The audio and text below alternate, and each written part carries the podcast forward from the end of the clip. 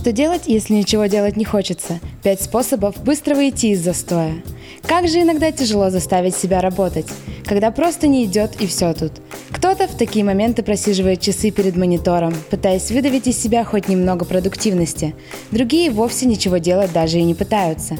Иногда мы тратим на некоторые задачи в несколько раз больше времени и сил, чем на самом деле нужно. И дело не только в лени, но и в том, что все дни становятся похожими друг на друга, задачи однотипными и скучными. Порой нам не хватает энергии, мотивации или просто хочется расслабиться. Только работа не ждет, и в результате список задач только увеличивается. Такие дни нужно обязательно делать себе небольшую встряску и апгрейд. Вот несколько способов перезагрузиться и побороть нежелание трудиться. Один из способов растормошить свой мозг – начать с конца. Когда вы не можете сконцентрироваться или просто нет вдохновения что-либо делать, поменяйте очередность действий и начинайте с конца. Неважно, что это за задача – работа над новым материалом или подготовка контентного плана проекта. Просто возьмитесь за те куски работы, которые кажутся наиболее легкими и привлекательными. Потом собрать их вместе гораздо проще, чем создавать с чистого листа. А писать с конца порой даже очень интересно.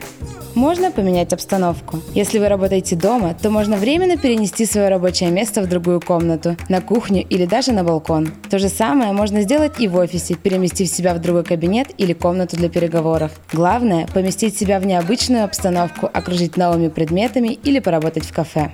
Распорядок дня? Ломаем его. Привнесите немного изменений в свою жизнь, придумав для себя абсолютно другой план на день. Сделайте с утра те вещи, которые обычно делаете вечером или в обед. Уберите с утра в квартире, позавтракайте борщом или поработайте с утра пораньше. Ничто так не заряжает энергией, как бег.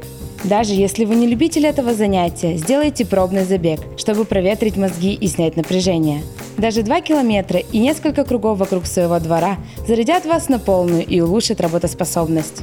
В крайнем случае можно и отдохнуть. Но когда совсем не в моготу, не нужно насиловать свой организм. Лучше устроить себе несколько часов отдыха, занявшись чем-то полезным и приятным. Нужно просто быть честным с собой и договориться, что после прогулки, шопинга или просмотра фильма вы посвятите определенное количество времени насущным задачам. Зачастую такой подход работает, так как мы мотивируем себя бездельем и уже довольны и с большей радостью беремся за список дел.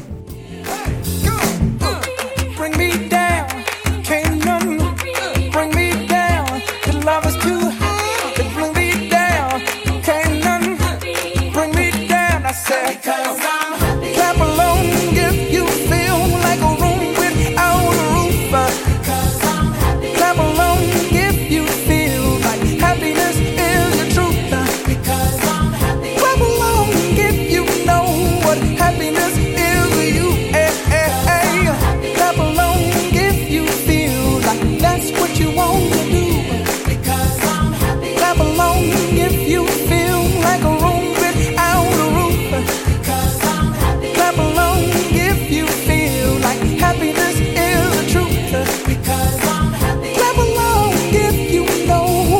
happiness.